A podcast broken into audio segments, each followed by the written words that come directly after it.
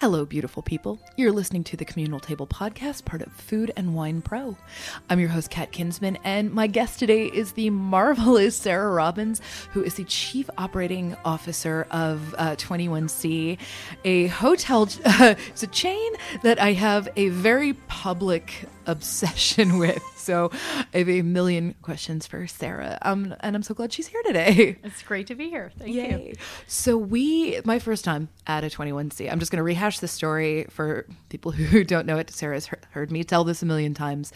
Um, I had uh, a thing I really love about hotels is you can be very present, you can be very anonymous, you can be, you know, met in your emotional state, whatever you happen to be. It's a pretty vulnerable thing. Um, I had just gotten some news about my family that my, my dad was sick and my mother was having to move to a nursing home. And I was going to be in the South anyway, where they were, and I hadn't seen them for a while. And I thought, like, you know what? I need to go. I need to surprise them. And, uh, you know, I'm going to see where this goes. So I had this long drive through a really, really intense rainstorm. Showed up at uh, their retirement community, went and had a salad with them, and then um, drove several hours back to Durham, North Carolina, and I landed at a twenty-one C hotel. I'd sort of heard they existed. I went in and got a drink at the bar, and it was actually a version of my favorite drink, the French seventy-five. They were calling it the I seventy-five because uh, it cuts on through there, and uh, had a snack, and then I, I got another drink. I'm just going to say that right up here. And I went to twenty-one C museums. Um, they're well, they're they're hotels, but they have uh, public twenty-four hour museums in there, and uh, you can go and be with the art um, whenever you want to, however you need to be. There are, you know, moving. There are some permanent things in places. There are some collections that move around. And I went into the video installation into a dark room with my drink, and I watched the video, and I just cried and let all the tension release. And the fact that there was uh, this art experience available for me in the middle of the night when I was really vulnerable and needed it was was was huge to me. Um, so Sarah, can you talk about some of the experiences that you've maybe heard about or seen where people were interacting with your hotel in a in a way that people don't usually? Yeah, there's a great story. First of all, it's it's um it would be a strange word to use. Uh, delighted to hear your story because it involves weeping in, in the video gallery. But um, I the human that human connection um, when you sent that story to me, I think you sent me an email and shared that with me, and I forwarded that to our founder Steve Wilson, and he was also, again, weird word, delighted to hear that because it's it's often um, I think in our business it's hard to necessarily reach people, and particularly now when people are a little guarded with their phones and things like that and not really connecting with humans. And so and if we can do it in another way, it's it is really powerful, and it's a it's a privilege that we have, I think, as part of the brand. And there was one story that that I got that was from, I mean, it was just amazing, and I sent it to the team at our property twenty-one C Cincinnati. Mm-hmm. Um, I've stayed there too. Okay, and I and I said, just I can't imagine another hotel that gets to tell a story like this. And and um, you'll appreciate this, that the the hotel before before we made it into twenty-one C Cincinnati was a single room occupancy, mm-hmm. uh, low income housing, and there was a, a woman that her father lived there, and she had not made the connection when she several years after he had passed and no longer lived there. Um, she made a reservation at twenty-one C Cincinnati, and she thought that that the address sounded familiar, but mm-hmm. she never made the connection that oh, that was wow. where her father lived.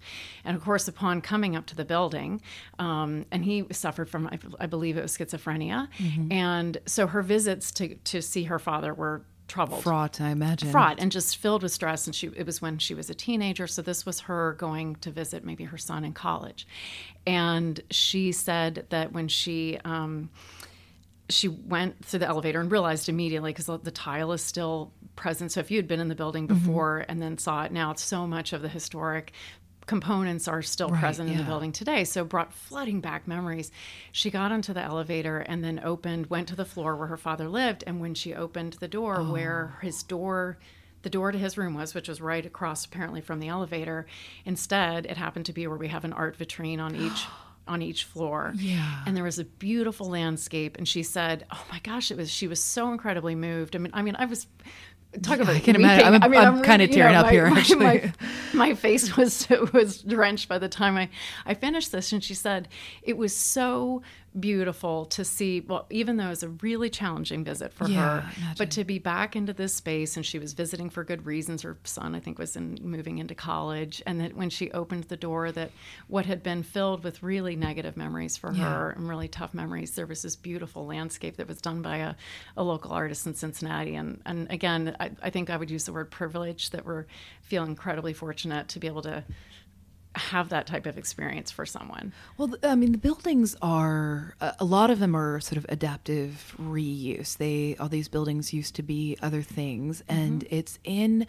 um, markets that were maybe not served by hotels in the, in the same way before. Um, the first one was, well, the first one was Louisville, mm-hmm. I believe. Yeah. And I think not only were they not served necessarily by hotels, larger brands might have passed over them. Right. Um, because they maybe just might not have been quite as dynamic. But I think particularly from an arts perspective, a lot of the markets that we go into are underserved um, in arts, maybe in that area. Now in Cincinnati, we're fortunate that we... I was right next to right the... Right next to the C A C, but um, and it was just nice to be an extension of that and to be able to bring that back to the people. And as you said, it's really, it is intended to be twenty-four seven. You really put the, the twenty-four into it. Yeah. Um, but that's, yeah, it's. I think it's underserved from, from um, maybe a boutique hotel market, but then also the art component as well, and really having a museum experience, even in a city like Nashville, where mm-hmm. in that neighborhood there's no art presence, and we're very delighted that somebody can just come in, you know, on their lunch hour and walk through and enjoy the museum and then pop back out into their day. And there are things like, there are old banks, old, you know, yeah. so you were saying that one had been an S R O and it had been empty for a while. Yeah. Yeah. And that, what are some of the other buildings that you have? Yeah, banks seem to come up, come yeah. up a lot.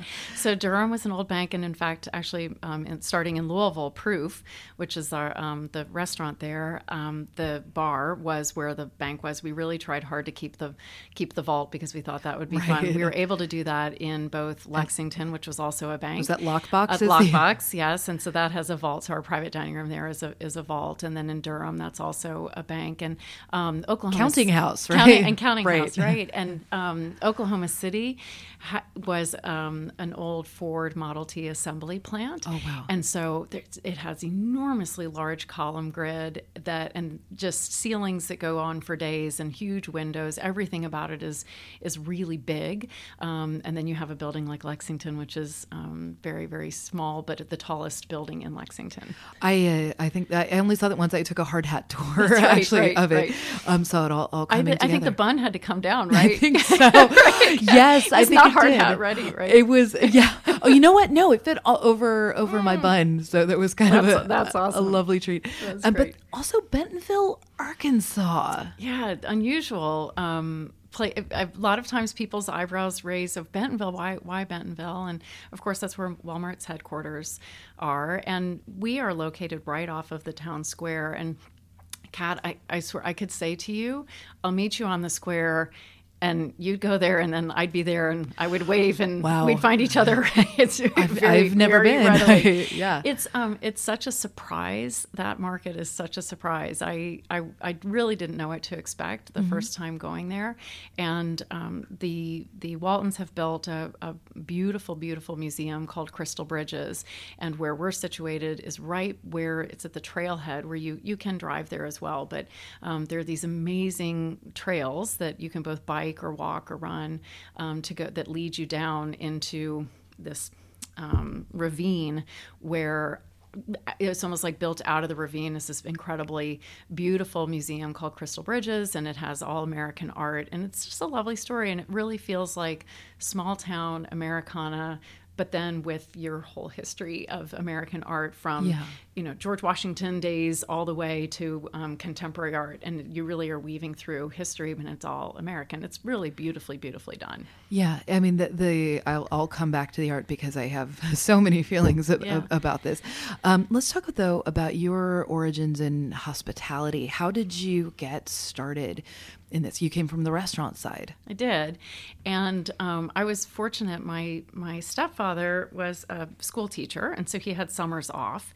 And um, because of the school teachers, and they needed to work in the summer right, to help yeah. supplement that income. And he was um, he taught sailing on Martha's Vineyard. And so I had the great fortune to be the sailing master's um child or step- stepdaughter. That sounds like the name and, of a novel, The Sailing Master's daughter. daughter. Yeah. So he was up there for a summer for a summer job, and they provided housing, which you can only imagine what that was like on Martha's Vineyard. Um, and it was great. And so I had the opportunity to spend time up there. But the other fantastic part about it, not only is it a beautiful place to, to spend time, but um, if you have a heartbeat, um, yeah. you're hired. Right. so, um, and especially if you can stay till till Labor Day, then you're definitely hired. So I had I had this opportunity to work, and my first job was doing turn down um, at a Victorian inn. Mm. I put, you know, mints on the pillows and refreshed the towels. And then I thought, well, that's interesting, but I kind of want to see more action because I didn't really get to talk to guests. And so I had the ability to go as a, as a, be a breakfast server at a beautiful hotel that's still there, the Harbor View, and um, worked there. And I was bitten by the bug, and that was it. I was about fourteen years old, and I just thought, this is fantastic. I loved the fact, I think particularly because I was so young, it wasn't often that as a child you were put in a position where you could actually make someone happy, and you yeah. could do something, you could you could influence an, an adult's experience. And I, I thought that was, I was really taken with that. And I just mm-hmm. thought that felt really good. I liked, I've always been attracted to any leadership roles. And, and I thought, even as this young, I mean, I was a, ch- I was a child. That, I mean, that's a baby. it, was a, it was a baby, yeah. And I was, oh gosh, I was working with older people too. I mean, it really, so there was all this great camaraderie that happened in the back. Um, and then I had this ability to really do something for an adult that that felt really um, powerful in a, yeah. in a good sense, that it was, you were able to really shape someone's experience. So that was, and that was it. And then I, then I went to school for it, and I loved the business side of it. And so I love to eat and drink. That was mm-hmm. always, that was a forever since I was really little. Yeah. Um, what kind of, what school, when yeah. you say school, what is that? Um, so, well, I went to the hotel school at Cornell. So mm-hmm. they, um, it's like an undergraduate business degree. I'm so curious. Okay. Yeah. I always yeah. hear about hotels, uh, school. And yeah. because I have you here, I'm going to ask these, these, these questions. Pardon my ignorance. I've always wondered what happens at hotel school.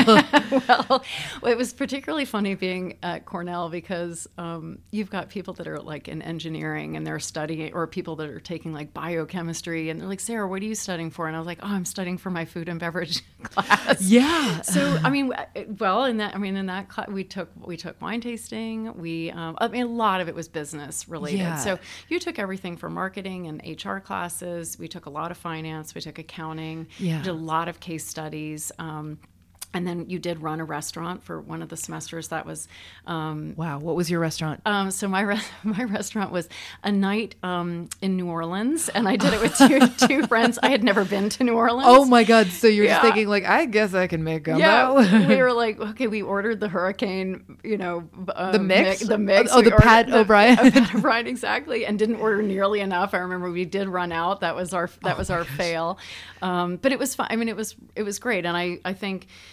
If I took, it was like, checked so many boxes because I love to eat, I love to drink, um, I like the people part of it, but I love then putting the numbers to that and making all of that, all of that work. So um, it was just, I was done for. was, oh my gosh. Yeah. So where did you go after school?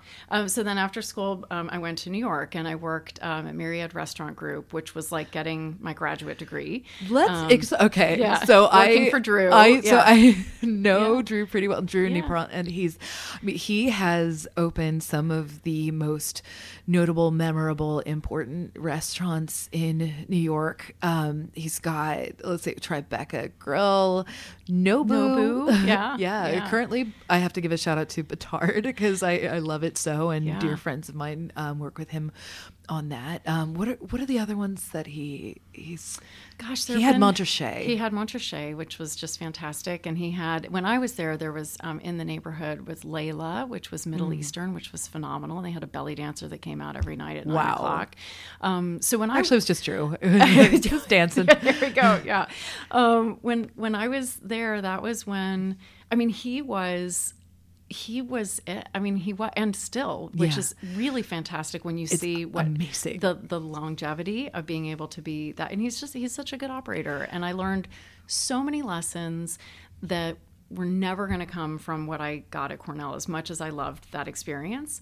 Um, the lessons I learned from Drew were just um, immeasurable. And, and working for Marty Shapiro, who's been a Tribeca Grill for a long time, and Michael Bonadies, oh, yeah, okay, yeah. David Gordon, I mean, all of those people, um, I still... I still go back and hear them in my in my head probably more than I should. Yeah, I actually um, Pete Wells had come on um, this this podcast, and sort of afterwards we were, we were talking about, you know, Drew and his intensely his depth of knowledge, and he was saying like Drew will just say like, you never put this table by the bathroom, you know, such and such or whatever, oh. and just like oh it was you never put coat check by the door, and you know, and just these things that he, you know he gleaned over years and years yeah. of being a restaurateur. So do you remember when he first opened? Was it the early eighties? Was it in the, even s- in the seventies? I want to say it was in the, I, you know, I'm not sure. I mean, he came from Maxwell's Plum, and then he opened Montrachet, and I think that was in the, I mean, I, I graduated in ninety-five. Mm-hmm.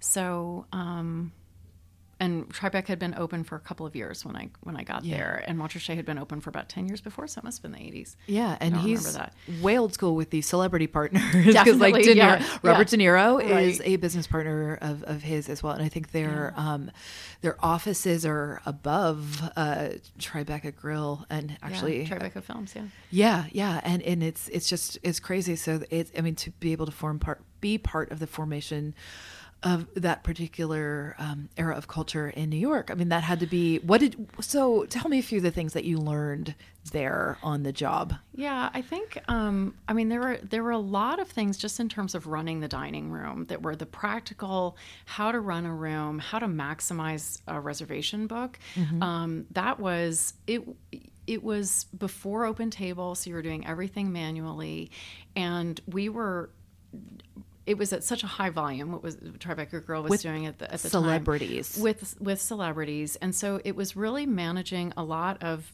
a lot of moving parts. But the good news was, I feel fortunate that I had those had that opportunity to just focus on the floor. I didn't have to get onto TripAdvisor or Yelp or OpenTable and respond to reviews. Those I didn't have that distraction that our our restaurant managers now have today. Yeah. I was there to deliver to the guest, to train the team, and to manage and really run the floor, and with no other real distractions beside that. That was plenty, but I was also really yeah. able to hyper focus on that. So I think part of it was was just the rep, like monet. I mean, it was monetizing revenue management mm-hmm. um, within seating, and making sure that how you built your book really depended on how many covers you were going to do that night, and you were really able to maximize that. And I think the fact that I had to do it by hand. Wow. Um, yeah. Whereas OpenTable, you know, and mm-hmm. some of the other reservation systems, you know, kind of do the thinking for you. I think understanding how to build the book um, was really incredibly important. And then I think the other part that I took from from Drew um, was I never felt like if I made a mistake that the the world was going to come to an end. That's huge. And I was really young. I started out in their management training program and then was a manager, and I looked like I was about twelve years old. And Drew also had us wear um, the Tribeca Grill uniform. Because, what was that? Well, it was super sexy, Kat. Um, it, was a, it was a denim shirt that was buttoned at the top with a Tribeca Grill pin and black wow. pants. And his, but the but the message he was sending to managers and where he was coming from was, it used to be, you know, some a, a manager might have been in some very expensive suit, and they would never bus a table because they didn't want to get their suit dirty. That didn't really contribute a lot to teamwork on right, the floor. And again, Tribeca Grill was really, really high volume, and so there was not an option. So putting the managers in the same uniform as the as the servers um, really sent a message to the team that I'm, you know, I'm no better than you, and I, if that table needs busing, then here, here I am.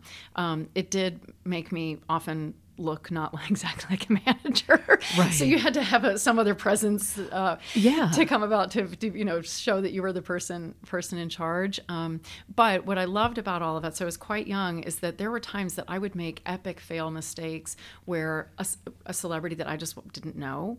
Um, oh, right. or someone would call and ask for a favor, and I would I would decline a reservation. And then, you know, maybe five minutes later, this was cell phones were just about coming around right. now that, you know, Drew would call and say, "Hey, did you say no to so-and-so?" I'm like, "Oh, no, I didn't. I didn't know." And he was like, "No problem. Just next time, let him, you know, take him in." He just never, he, he just gave, you had, you felt like it was a safe environment, that I was free to make mistakes.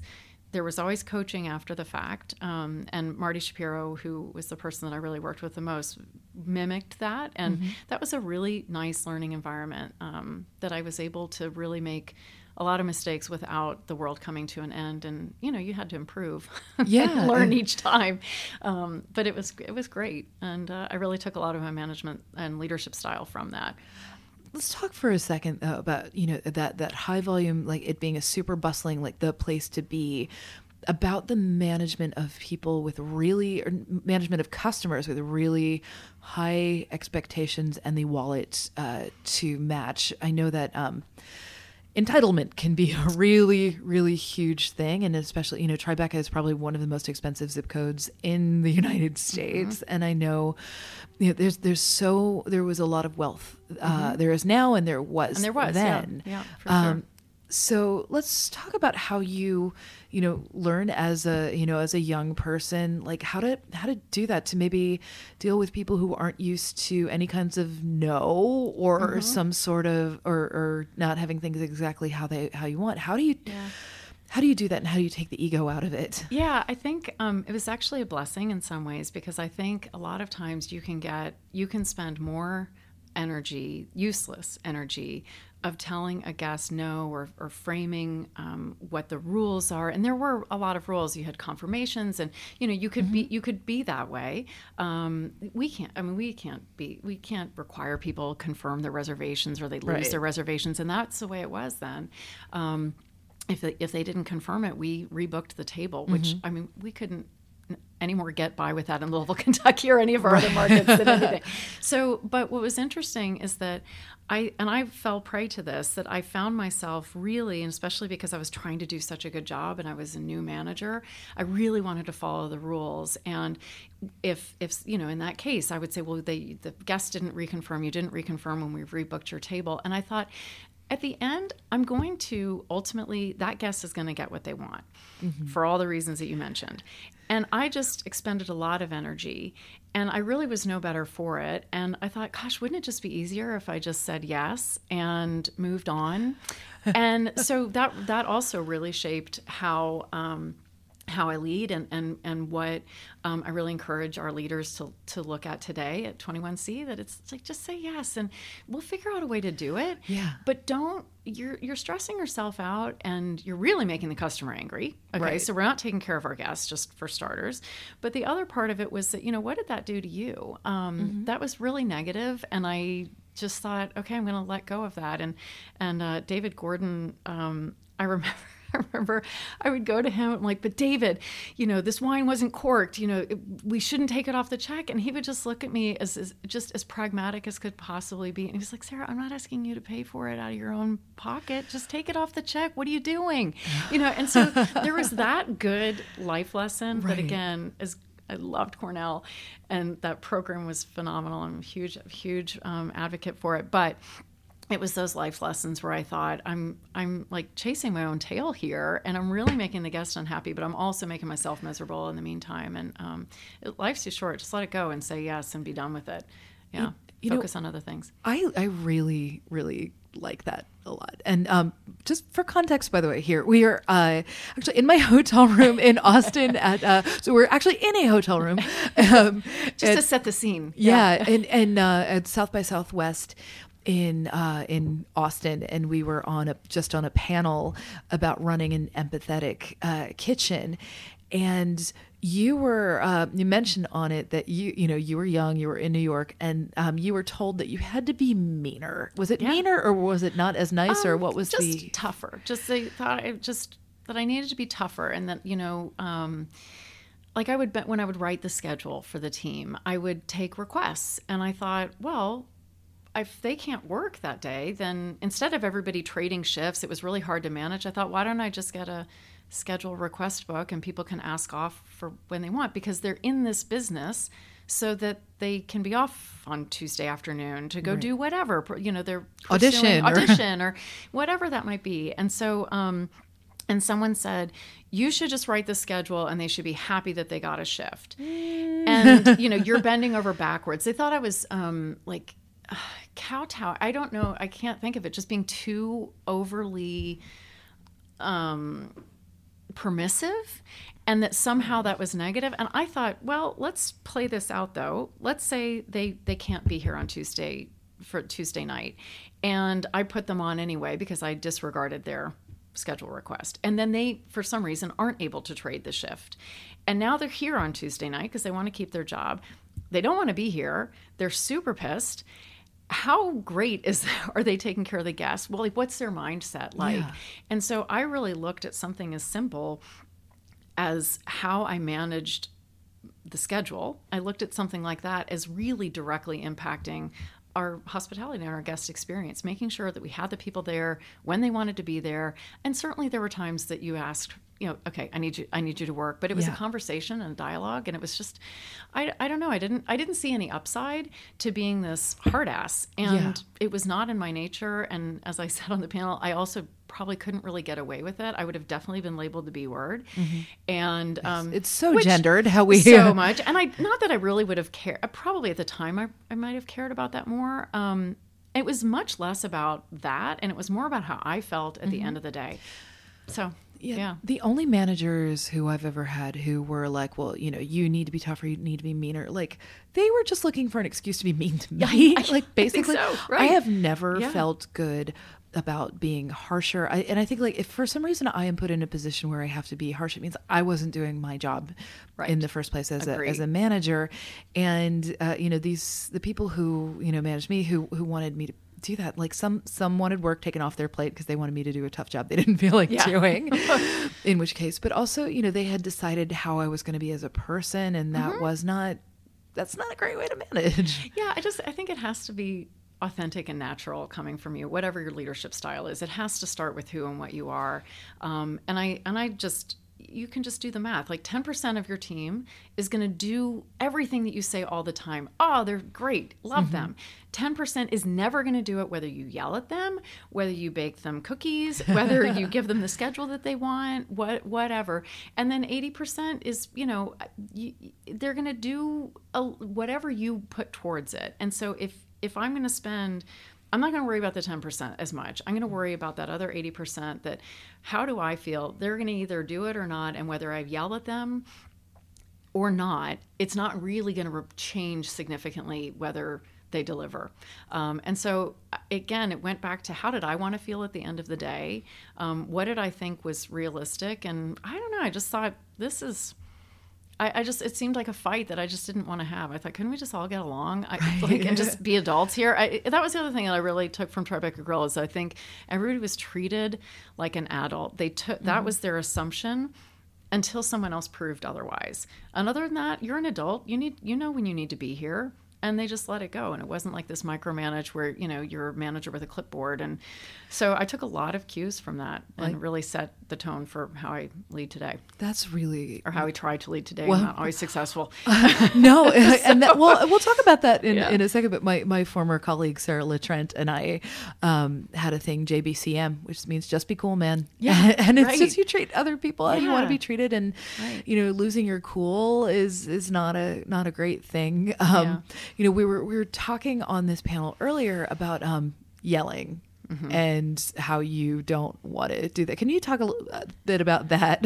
yeah, I I guess I just, again, anytime we yell, you never feel great afterwards. I mean, there's certainly times where you vent, and mm-hmm. I could vent to a friend, but like yelling at someone, I don't think ever really feels fantastic. Even if you're like, okay, you got something off your chest, at the end of the day, you were screaming. You're probably, your face is really hot and red. It's an uncomfortable physical. It's physically terrible. Phys- it's physically awful feeling. And so, um, and I just didn't see, I didn't see it move the dial. I mean, frankly, I mean, I'll be I'll be honest, if it moved the dial and everybody was doing their job at one hundred percent, maybe I would scream every day. But when I didn't see the results, I thought, what? This is insane. Yeah. So, I mean, there have been times where I have said, I've joked with some members of the team. I was like, I've never yelled. And one person said, well, you did, you did yell at me, but you did say, you didn't raise your voice, but you did say, this is me yelling at you. I am yelling at you, but I didn't raise, but I didn't raise my, didn't raise my voice. And I was like, oh yeah, I did, I did do that. But I think I can, I mean, that's like, I can count on one hand. That's yeah. not to say that I don't, um, I don't unintentionally mm-hmm. cut, cut some, like I don't unintentionally say something that we all strikes someone that I, but it's never, I'm never yelling. And so when, you know, sometimes there are times that, you know, on our team or, you know, H R is alerted that someone's been yelling or raising their voice. And my line is always, okay, tell me about the last time I yelled at you. And they probably can't give that time. And so they're, okay, that's, we don't do that. Like, and yeah. life is too short. And I'm also worried about that, that individual, the yeller, because they, that's not good for them. It's just not good for them. Yeah. It's so it's not great it, to be around. It's not great. And it's not great to be around. Um, so it's just, there's, there's not enough time. So you, for stuff like that. Yeah, no, I, completely right. agree with it. You know, I, yeah. I dated a guy who, um, he, he was quoting a friend of his once. He said, the only person who should yell at you after age twenty-five is your lover. Right. And I'm like, oh, actually, and ideally not too much of that. I mean, right, ideally but, not that either. But like, right. yeah. And I was thinking like, yeah, that's actually a really great yeah. way to do yeah. it. So after um, you uh, were at Myriad, is, did you go right to twenty-one C? What were your stops? Yeah. So it was interesting because I, I left New York um, sooner than I really thought I was going to. And um, we decided to move back home to Louisville. It was back home for me. My husband. And was, I love when people say Louisville because Louisville. I'm like, I come from Kentucky. You, yeah, you say you did, Louisville. You did, you did a great job. Um, and so we decided, you know, I moved to New York to work, but I always said I moved to Louisville to live, and that, that we just liked the idea of that that lifestyle. We were a little bit concerned about, my husband's from Pennsylvania, and he was not quite sure about Pennsylvania moving to, moving to Louisville. Just a little nervous about it, and um, so much so that we sublet our apartment for two years. Wow, okay. Because we just needed a little bit of I a safety that. net of like, ah, are we really going to cut the cord? And it was funny because two years later, I think, when the lease came up, I was, I think we'd already had our first child, and we looked at each other and we're like, we're going we're nowhere. Never, we're never, yeah. And so we finally, finally gave that up. But so I moved back home, and I, but I was really fortunate because Drew and then his partner, Michael Bonadies, were doing a lot of restaurant consulting for hotels. Yeah. Um, and so they would be brought in by a hotel company that said, hey, we're really having trouble running our food and beverage outlets. We really want more of an independent restaurant feel. Can you help us? And so I did a lot of those projects, and I was able to do that remotely from Louisville. And so I traveled and did openings and service training oh, wow. and helped develop some concepts for places. And I think what was fascinating about that is that you got, when you were had those in and out um, experiences, you had an opportunity to go behind the curtain, see another company's culture oh, because you were yes. working with them. You didn't yeah. have to stay though. And nine times out of ten, I was so thankful for that, that I yeah. thought, okay, that I am so, I, I realized how, I think that was really how, what framed, not only I knew that leadership style was really important to me, and I knew what, you know, I had a great experience at Tribeca, but I also realized how important just the general culture was that that permeated throughout an yeah. entire organization. And so um, I would always play the game when I would do these jobs. I'm like, could I live here? Just at, like, could right. I live here? Yeah. Could I live here? I Not that, that I was going to move, but like, could I live here? And I like to do that when I'm traveling. And I like, what too. would it be like? And um, try that on for size. And then the other was, could I work for this organization? And um, and why or why not? And I just used that as additional exposure mm-hmm. of, wow, I really, I would never want to work for that person, or man, that's a leader that I would mm-hmm. want to work for. Um, and then tried to model behavior off of that. And then one of those consulting jobs ended up being twenty-one C in, in Louisville. And so, um, Michael Bonadies would joke, he said, hey man, now I've got to fly to you. So he and Drew were, were flying and helping develop that project. And what started out as a management contract with twenty-one, what was then going to be twenty-one C, we ended up saying, okay, this is what we're going to do. And then I, I started out, it was just going to be a few hours a week uh-huh. to help it get started. And that was, how'd that know, end up for you? That was like fourteen, almost fourteen years later. Um, here we are. So yeah, that, um, I just, I was captured by the, by what was developing as the brand. That's oh. a, and the fact that it has these uh, like the, the owners are amazing people. I, I've met, I think I don't know if both, but at least one of them, and they are serious art collectors. Very, yeah. who uh, so how passion. did that how did that come about, the sort of art and hotel synthesis? Yeah, so the original thought was they owned some, they bought some old buildings. Louisville went through a period of downtown, like a lot of small towns, like or Durham, secondary Cincinnati, cities, yeah. where there was the, you know, people moved out to the suburbs and businesses left their downtowns, and then they were they were just sitting there, empty empty buildings. And so um, Laura Lee Brown and Steve Wilson, the, the founders, bought some buildings on Main Street where where twenty-one C is today, not really knowing what they were going to do with them, I think, when they originally bought them. And they were collecting a lot of contemporary art. And um, their house was filled. Um, you know, the yeah. walls were, were filled. And so they, they approached the local art museum and said, wouldn't it be great if we had a contemporary branch and we could use these um, buildings to do that? At the time, they couldn't work out the a partnership.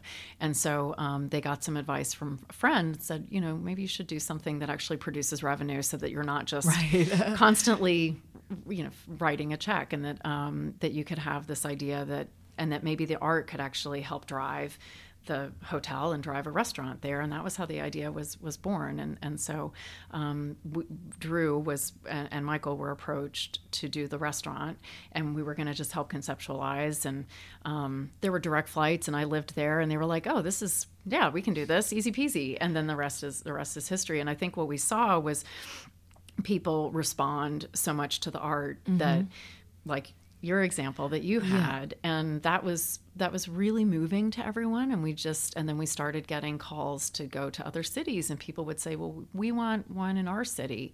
And um, that's how, that's really how our development has happened to date. It's been pretty reactive.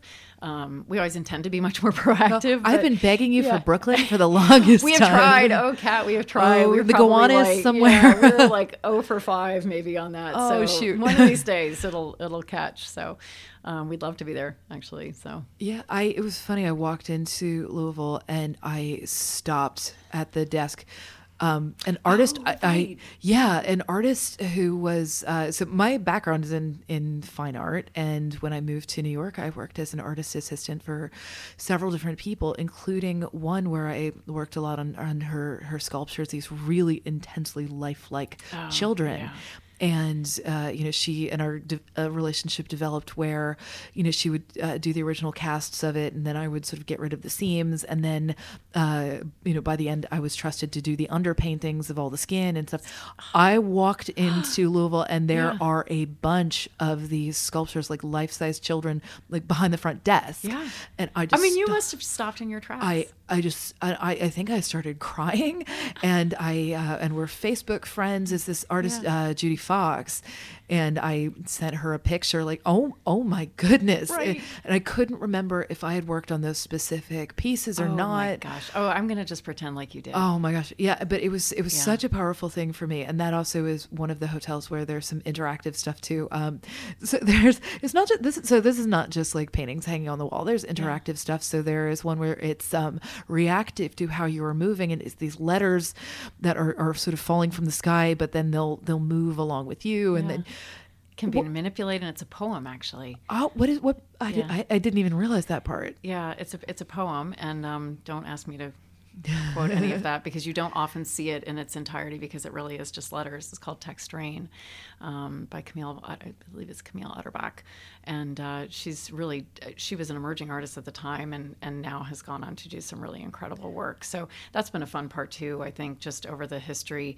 Is to see artists that Laura Lee and Steve were really drawn to early on and then watch their career take off. And if we've had any tiny small part in helping get their name out there, um, that is, that's the cherry on top. But it's just been interesting to watch a lot of them really develop and, and uh, just keep growing. There's a yeah. Wiley portrait. As I, which hotel is that in? Well, so, gosh, right now I'm trying to remember where that where those are. And that and that um, was something where I, I, I stood, yeah. I, it was maybe in Cincinnati at the time when I saw it. And I, I say that's in Durham. But yeah, yeah. Or, or it might've been like I've gone to the various things and, yeah. and to see then that he painted uh, Barack Obama yes. later on. And, yeah. and to think like when I saw that, that Uh, you know, that portrait, I heard that he was he was uh, going to be doing um, Obama's portrait. And I was thinking like I'd felt such a I had stood in awe near his his work in, yeah. in one of those hotels. And it was just it, it was an astonishing thing to be able to even have just that small collection of uh, connection of, of you know, becoming a fan just in that moment. Right. Well, and it's funny, for something like that, we heard from members of the team that they loved the art that mm-hmm. was on the wall. They loved those pieces of his, um, but they didn't really realize how, I mean, and he certainly has grown in, in fame. Um, and now with Obama's portrait, it's got, you know, you've watched that skyrocket. Mm-hmm.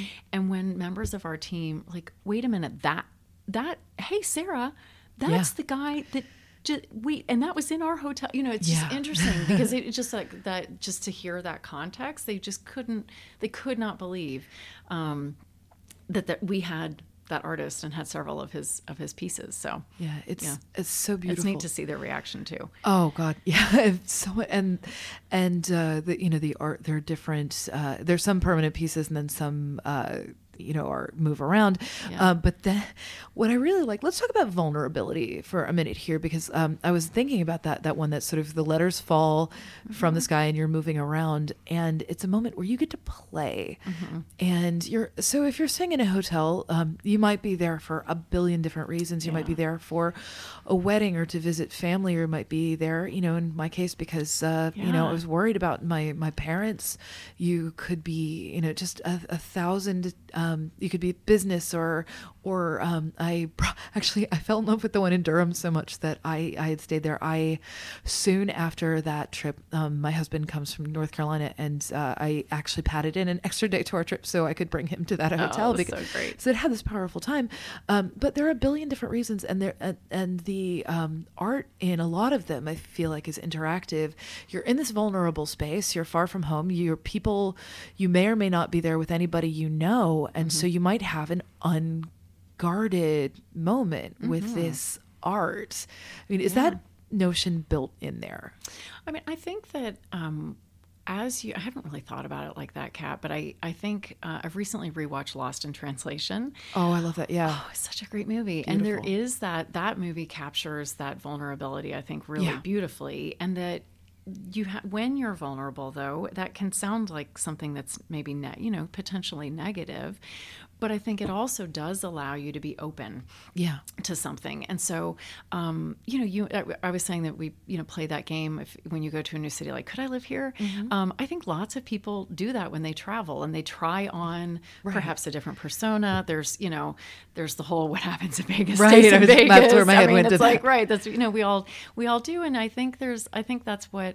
Is so romantic about traveling is that you have an opportunity to maybe be somebody else for just a little bit, mm-hmm. maybe not permanently. And you want to, you know, th- that coming home is fantastic too. And it's just as sweet, but I think it does allow you an opportunity to be more open. And particularly if you are struck by a piece that really captures your attention in some way, it does ask you to, it begs for more. Yeah. Often. And sometimes people walk through and they, they don't pay any attention. We, we interviewed some people in Bentonville that were long time. So, so those are like the road warriors. They, yeah. they, we keep their running shoes. We keep their dob kits because they Amazing. are, they are traveling to Walmart. They come in on Monday, they leave on Friday, and we are truly their home away from home. And someone made the comment, they said, you know, I never, they've stayed there so many times, and they said, you know, I never make time to go visit the museum, but I know it's there, and I really like that. Yeah. So even for you, you know, it's on, I just want to say, oh, just once, just They walk, just need know. to grab a drink yeah, and go just, in the middle of the right, night. Right, but I thought that was so funny that even though they admittedly don't take advantage of it, they still were comforted knowing that it was there. I thought, oh, that's so great. And that's a special sort of like, to be able to go in the middle of the night. Yeah, too. It's so intimate. It, it it really, really is. I, I felt like, you know, I, I there were a couple other people walking through that one particular night, and I thought, like, I wonder how they found their way here. It was just, mm-hmm. a, it was just a sort of neat thing to see that that was yeah. something people, something people were voluntarily doing with their time. Yeah, I think I, I think I may have told you this, but um, you know, when we had one property, when you then move from one to two, sometimes you have to tweak your rules, so to speak. Yeah. You know, of like what worked for maybe one doesn't work for, for two. And then it's particularly if you are going to have ten, you, you do have to modify things just slightly. Mm-hmm. You never want it to be apparent. And so one of the things that happened was in Cincinnati when, um, because it was twenty-four seven, and we always said that, you know, contemporary art available twenty-four seven.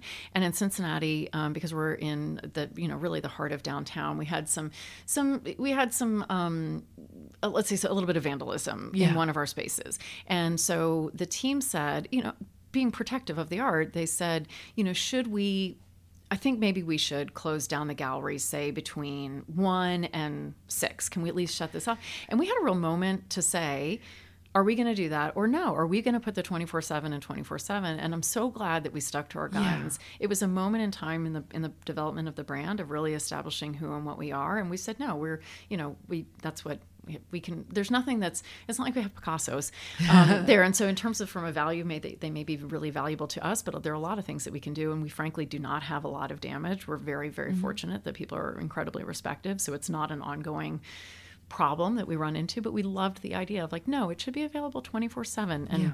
we're going to put our foot down on this one, and and we never looked back um since then, and and uh just hearing you talk about it yeah. that way, nor will we that, yeah, yeah thank you yeah, I right appreciate on. That like it's comforting to me to know, even if I'm many miles away, I could yeah. always go in it's always right there see, yeah. and yeah, yeah and, and and see the art. And I think that's such a special thing. And um we were also talking, so there's this thing at all of the hotels, um there are these pieces of movable art. Um, they're present in all of the hotels. They're four foot tall, uh, I think resin, is it resin? It's, pl- it's plastic, yeah. Plastic, plastic penguins. penguins yeah. And they are, there's a flock at, e- at each one. And, you know, and they, each hotel has a different color mm-hmm. um, of them.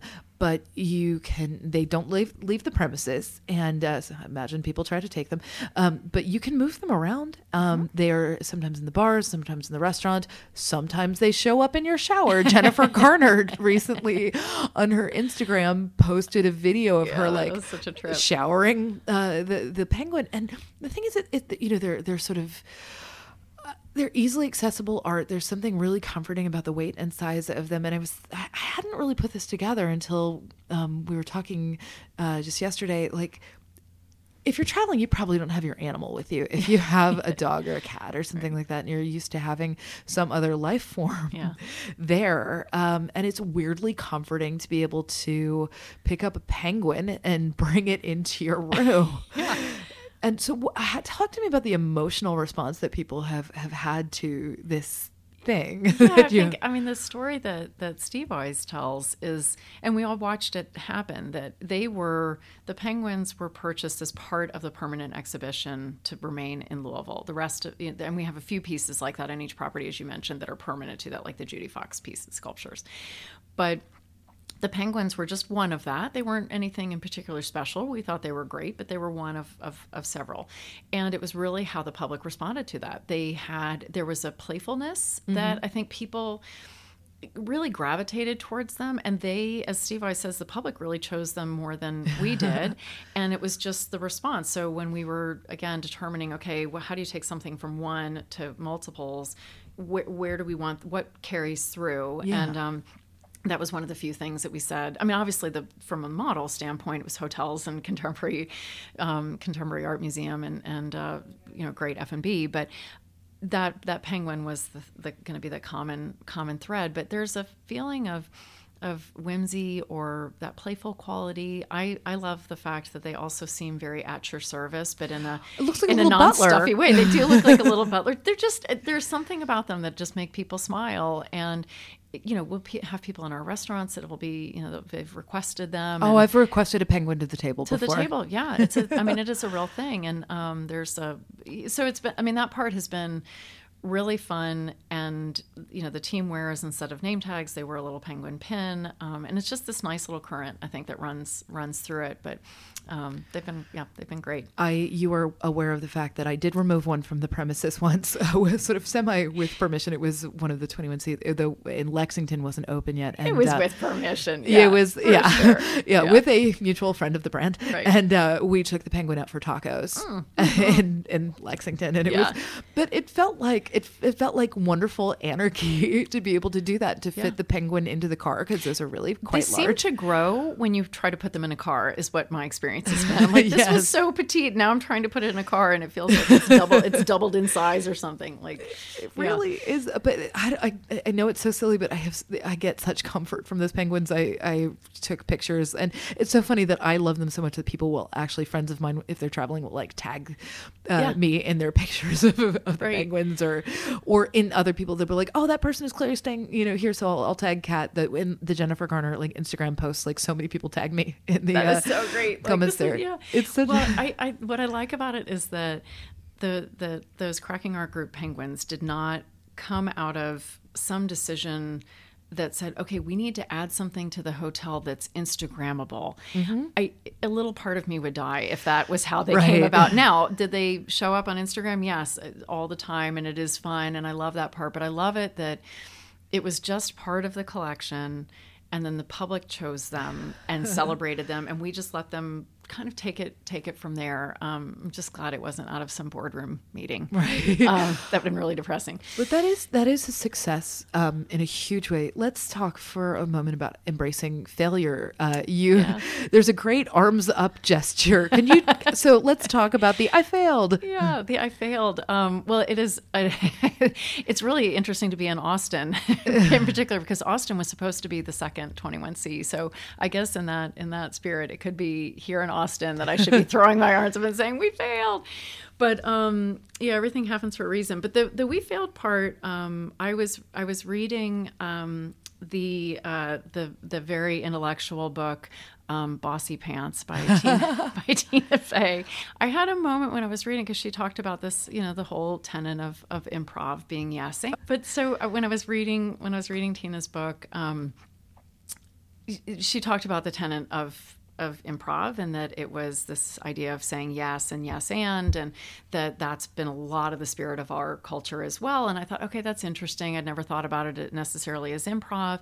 And my sister-in-law, who's incredibly talented, um, does, she had done improv for a long time, and then she was using it as an application for businesses. So she did a lot of consulting, um, super creative. She's like very left brain and right brain, um, brilliant, brilliant woman. Um, And she would use the tenets of of improv to work with companies to really try to to look at things from different lenses and just be a lot more open to ideas and change mm-hmm. and whatever they needed. And so I, I asked her if she ever did it in a service training format, and she had she had not. And she said, but well, you know, we can let's let's play around with that. And so we we brought her. So she has two other partners that are also really talented, and they came in and they did this improv training with us, really with the idea that We're we're all here to like make your partner. There are all these great tenets that really do tie so beautifully back to hospitality. Like make your partner look good.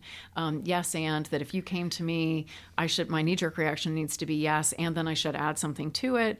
Um, yes, and why don't we also do this? So, so all these great elements that we could use from a from a service culture perspective. But the story that she talks about is that in that in improv you need to feel safe, um, and that you need to feel like it's okay to fail, and that if you are hung up on this idea of failure, you're never going to get any of the good stuff because you're you know you're listening to that stupid voice in our head that we I yeah wish we, where we all do we, got it where do we do, where is the off switch? Um, one of the guys called it Ramon, and he was like Ramon is smoking in a corner and is like you're terrible. You're a total failure. Oh my God, um, I love that. Yeah, Ramon. And so, yeah, mine is Ramona now. I'm like, ah, oh, that bitch, she's got, which she shut up already. But so Christina opens the thing with the idea of like, we're going to embrace failure because that's part of this and you have to be okay with that. And she talks about what a tightrope, tightrope walker does at the circus is they get up, they make an attempt. They might slip and fall. They land in that safety net, and instead of you know slinking off stage or out you know out of the center, the spotlight is beamed on them, and they throw their hands up in the air, and the crowd goes wild, encouraging them to go try again. And that's what she was trying to you know hit home with us in terms of doing this improv training, and then obviously then tied to hospitality and service culture. And so um, anytime during the improv training, somebody made a mistake. Doing, you know, attempting this because it's there's no rules and you just have to think on your feet. That we, if we got botched up, we would throw our hands in the air and say, "I failed." And so that's become part of the twenty-one C culture. Is somebody will come to me and say, "Hey, Sarah," and they'll throw their hands up like, "I failed. Here's the deal. This is what we need to do." But it's a, it create it does create a safe environment so that at least you know what problems you have to solve. Um, it's a lot hard. It's a lot harder to not know what the problems are. You're never going to be able to solve them if it's if your team isn't coming to you and is being really open about it. So that that's how that all tied together. It's it's good to fail, right? Yeah, definitely. And even if it doesn't feel like it in the moment. Yeah, well, like all the tech firms, it's like they have huge signs like fail faster, make mistakes faster, so that you get... You're trying. Like, you're trying, and like with every action, you get a reaction, and then that reaction means either yes or no, or we need to tweak something, and let's go. And it really does keep progress moving. Um, if you're terrified of failing, you're just never going to try anything new, and it's just a terrible environment to be in. So. Yeah, I, I know that that sort of uh, almost paralysis. Yeah. I, Andrew Zimmern always says uh, analysis paralysis, and right? I, or buffet syndrome is the other thing where you're just like, so many choices, so many choices. I don't know. It's like with like if you every time you choose something, something is going to happen. That action reaction, mm-hmm. and then you can move on and keep keep that keep that going. So.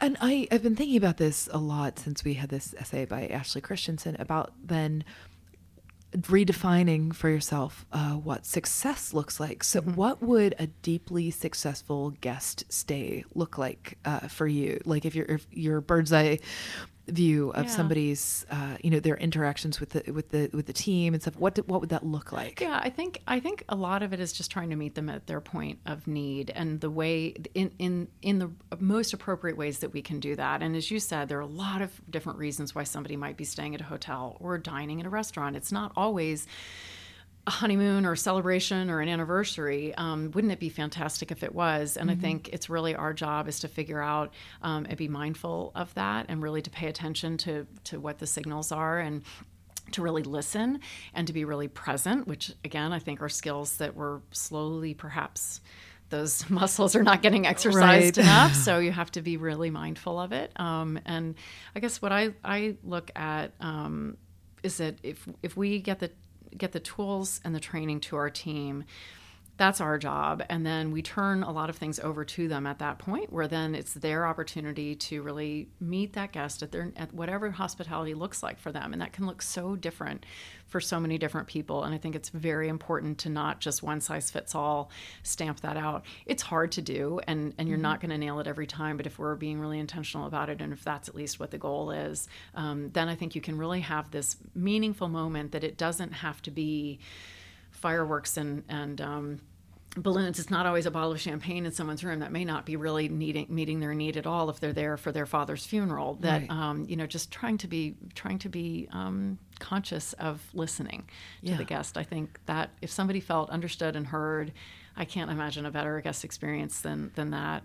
So I remember there one of my very very favorite Jonathan Gold pieces was about his love for like a mid-range hotel chain and saying like, you know, he had gotten the opportunity to stay at luxury places and stuff, mm-hmm. but he said he felt like he was always being watched. Mm-hmm. And, and it to, can be somewhat sterile. Yeah. Those, yeah. And he was saying, like, you know, he he felt the scrutiny. He's like, you know, I knew it was for my benefit, but felt the scrutiny. But he really, there was, I wish I could remember which hotel chain it was, but he mm. was saying it was somewhere, uh, it was in Midtown Manhattan and saying like for people with an expense account, but, you know, not mm-hmm. necessarily there to be fancy, but there for business. But yeah. he liked the anonymity, the being left alone yeah. during that. And I imagine for some people that's the ideal stay, is not being fussed imagine. over. It's to yeah. be like left the hell alone. Right, the left the hell alone. Or like the, the um, you know, the Jedi type of service where you don't even realize it's there, but the next thing you know, your coffee cup has been filled. It doesn't always have to be so in your face. And it's really our job is to be able to read a guest very, very quickly and then, again, take some type of action and then watch and listen for a reaction mm-hmm. to know whether we got it right. And we're, you know, you you have to make these decisions so quickly yeah. as you're sizing up a sizing up a guest, and you'd hate to make an assumption incorrectly, but um, but really listening to their response and listening to those cues, that's that's the difference, I think, than just something that's programmatic. We we don't we don't you know give a script to our team. They really are allowed to be themselves. Um, a lot of our team doesn't wear uniforms, and even as something as as that really does set the tone, um, that if you dress them up, it's they maybe are a little bit less themselves, and maybe from the benefit of that is you feel like you have better control. The reality is they're probably taking that uniform that's like in the back of their car and they've right. worn it for the fourth time that week um, because it's their uniform. Whereas if they're wearing their own clothes, they might actually be clean, um, pressed um, and ready to go. But I think that that component of just letting, allowing people's personality to come through, um, you know, I, when we opened Louisville, allowing a teammate to have this, so that was for a fourteen, thirteen years ago, um, allowing a, you know, a server to wear uh, any sort of pier- piercings or tattoos. That was that was not, and it was definitely not done in, in Louisville.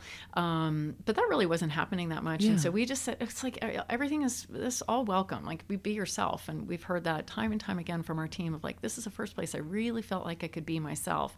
The guest, that's the experience that the guest wants. They don't want somebody that's been just right. scrubbed and polished and they've got their script and like, okay, they're just saying it. They don't mean it in any way, shape or form, as opposed to somebody that's like, hey, do you need, you know, just paying attention to what someone's needs are. Like, you have a cold. How about we help you with that?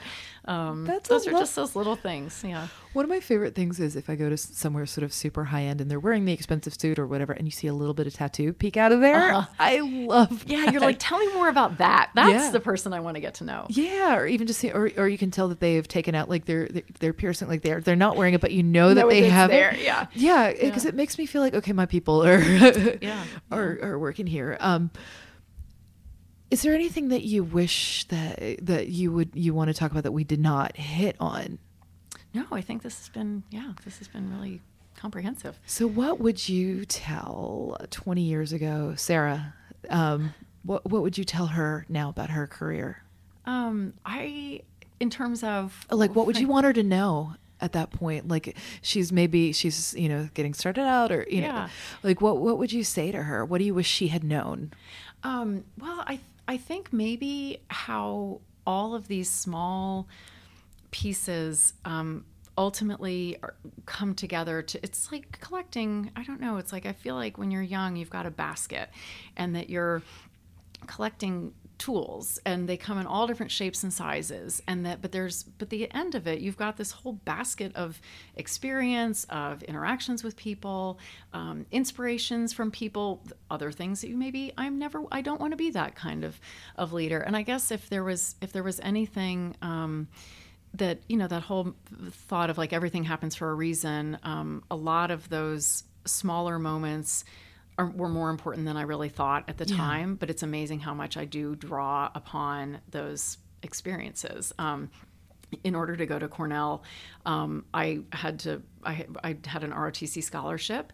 And so I wanted to go to that hotel school so desperately right. that I was willing to wear combat boots to do it. And so I applied and got a scholarship, um, and ha- then owed military service. And Kat, that was not anything that I was inherently yeah. interested in. I had no idea you'd done yeah, that. Yeah. So what, what so, did you do in the military? Um, I was a, um, ultimately retired as a captain. I was a quartermaster officer. Okay. I had so, no idea. Or else I would have asked you so, so many questions yes, about so, that. Um, I, I was, yeah, a little Uh, it, it was not anything that I, I did not, you know, at age eight was I planning assaults and raids in my backyard, and it just was nothing. But I thought, I want to go to this school so badly. And that was the path. That yeah. was the, that was the way I was going to be able to do it. My parents were never going to be able to afford to, to send me there. And um, I thought, well, okay, I'm going to go and I'm going to figure out a way, by God, some, you know, some, somehow to do it. And at the time doing that, I, if somebody had asked me, I would have said, I'm one hundred percent doing this for the money. The joke totally became on, on me that that experience of, first of all, doing something and the importance of doing something. And then if you're going to do it, do it well. Like yeah. if you're, you know, if, if, if it's worth doing, it's worth doing well. So there was that lesson that, you know, if you're going to spend time on something, then really just really do it and be thoughtful about it and be present and, and all of those things. And the other was, um, I learned a lot of leadership. leadership yeah. so yeah, where's the from that? So the intersection of military and hospitality. I know that there's a lot built in there because I know that like, planning. The, like, well, and I know like yeah. the, that um, the C I A, not the government one, but the Culinary Institute of America was was yeah. founded to help uh, you know re, uh, mil- people coming back from the military learn a trade. Oh, I didn't know that. Yeah, okay. there, there's there's a there yeah there's a really deep connection there for, you know, people coming back from wartime, and they had to, you know, learn how to make a living outside of there. And so there there really is, I mean, there's there's the brigade system in the kitchen, which right, comes from course, way, yeah. way back yeah. there. That's so how yeah. have the two informed each other? Um, I, I think, um, well, a lot of it, I, I have to say planning, because mm-hmm. that was, you, you, we took classes on how to plan yeah. um, that were part of the military training. And so they've got the leadership training piece down. Yeah. And the idea of um, a chain of command and a really clear chain of command. Uh, I think about that all the time of like, ah, that's kind of broken because of a chain of command issue and a lack of clarity. And we try to identify those in our own organization. And particularly as we've tried to scale, um, that it does, it's not always perfect. And we see where that becomes challenging. And you just watch it unfold, and it has nothing to do with the people themselves. It just, that's how it works yeah. from an organizational behavior perspective. So um, I think...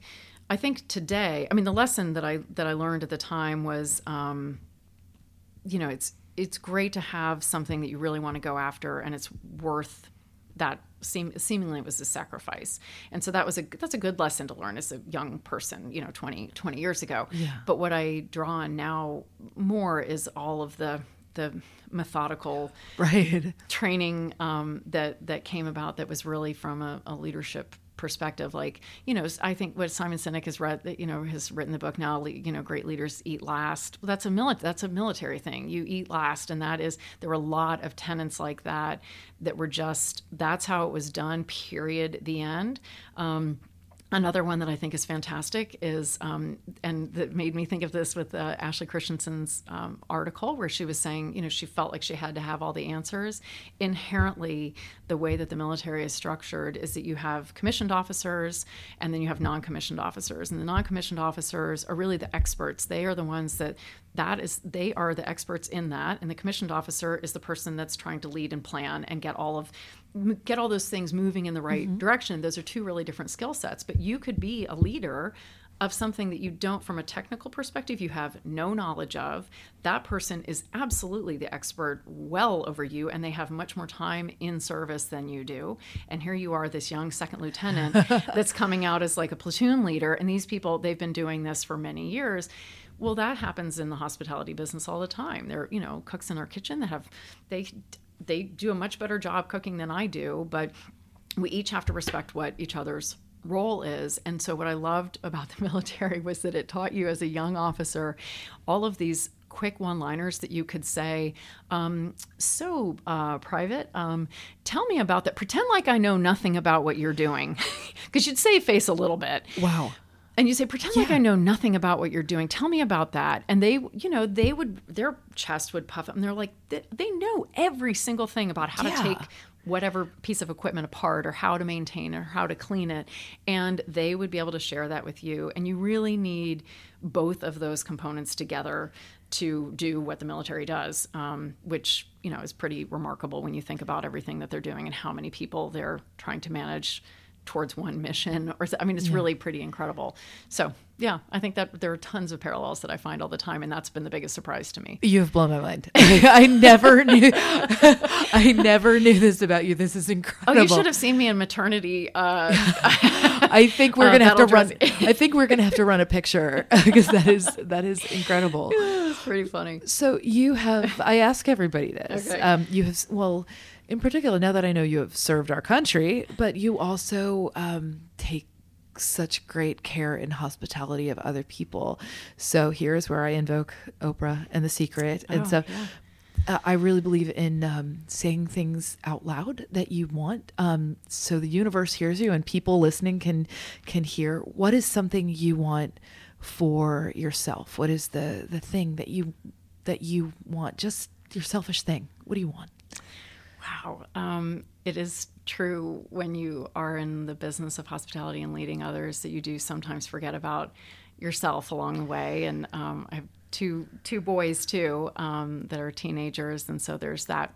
Yeah. You're worried about what they need, um, too. So I guess, um, you know, the word peace comes to mind. Um, I talked about that Ramon, uh, that voice in your in your head, that guy who's in the dark corner smoking a cigarette, um, telling you that you're shit. Um, I don't have so much of that negative self-talk. Um, I'm normally pretty po- pretty positive and feel pretty confident. Mm-hmm. But um, I do, I, I wish that I didn't question certain things as yeah. much as I, as I do. And um, I can grab on to things and really hang on to them. And I probably need to do a better job of letting some of them go. So maybe just a little bit of peace and being able to be a little bit more accepting of um, how things come come to me. So I love that. We're going to move on to the speed round. Okay. What is your comfort food? Chocolate. Any particular kind? Um, all the kinds. I, I just learned of a brand um, that's As- As- Askinosie. That's in. Um, oh, do you know of this, Sean? He's written a book. It's unbelievable. I've seen it written down. I think it's Askinosie. Yeah. yeah. I heard him speak recently. He was pretty incredible, and he's uh, out of Springfield, Missouri, okay. um, small town. It's delicious. Oh, okay. Oh, beautiful. Um, what is the last meal that you had that made you emotional? Oh gosh. Um, wow. Um, okay, I was at uh, Barbara Lynch's. Her what was her her um, first her, like her flagship uh, third. Uh, um, thirty-nine, thirty-nine, yeah. It's on the park, thirty-nine park. nineteen? nineteen, nineteen? Or is it, it's, it's, it's a number. It's a number, and it's on the park. Number nineteen, maybe. And um, I had taken my son on college tours, and, and he, it was when he was applying, so it was his, yeah. it was the fall of his senior year. And I sat at the bar and just had a really beautiful meal, mm. and I just allowed myself to just be really happy. Yeah. And I was really, hard. yeah, I just thought, I'm just really happy, and I'm going to just take a moment and be so pleased that, you know, he's got a great opportunity, and that, um, yeah, it was just a, it was a really nice moment. That's... And I, you know, shed a couple of tears sitting at the bar by myself, which I do love eating by myself. It's, it's such a great of, thing. It's the greatest joy. You made yeah. yourself vulnerable in a restaurant. Yeah. That's really, yeah. really lovely. Yeah. Or maybe it's number nine. I can't remember. Yeah, it's, number it's nine. A, what is, yeah. It's a like, number. It is um, a number. Yeah. Um, what is the last meal that somebody made for you in their home? Oh gosh. Yeah. Um, I uh, had delicious cowboy eggs and um, bacon from a really dear friend uh, every Saturday morning, and um, oh, that's so nice. That's really great.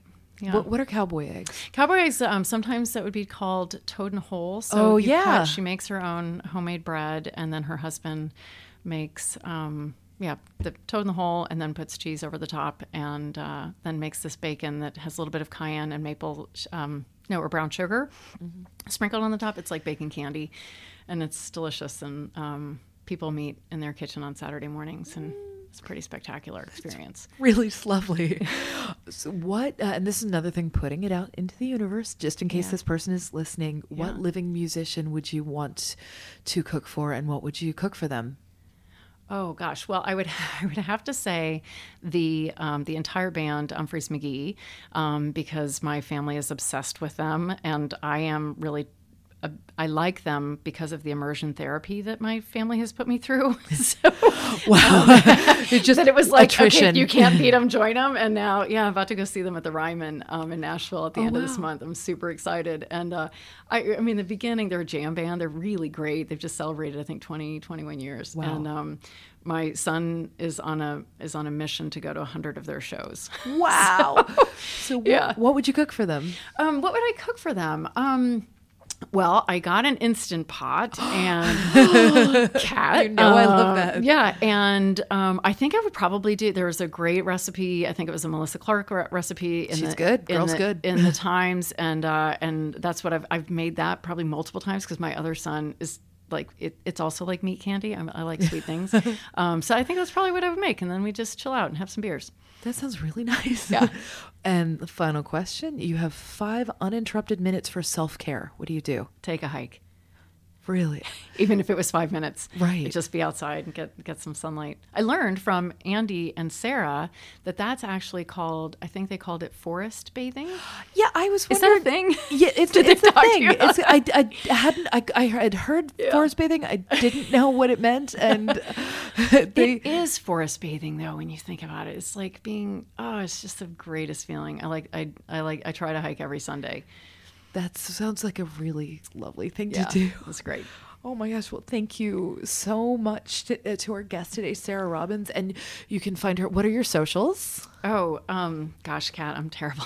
Well, they're going to be. So I think it's like S B Robbins or something. But yeah, it'll, it'll, S B Robbins K Y, I think, and, yeah. on Instagram. Yeah. Yeah. And you can find twenty-one C at uh, all the different pla- media platforms and stuff. And you should just yeah. go and visit one and like snuggle with oh, a penguin. Please do. Yeah. And, uh, and, and yeah, just do it. It's a good time. And, uh, sorry, I'm going to like, I'm going to back up that for a second. I just fumbled that. Like, so you can, and you can follow twenty-one C on, do you remember the handle for that? If not, we're just going to put it in the episode. We're going to put it in the episode. Yeah. Yeah. And, you know, go and just stay with, in one and snuggle with a penguin. Um, thank you so much to our producers, uh, Jennifer Martinick, Alicia Cabral, and Emmy Frank. Thank you to Douglas Wagner for our delightful theme song. If you like what you heard, please tell a friend, write a review, or rate us.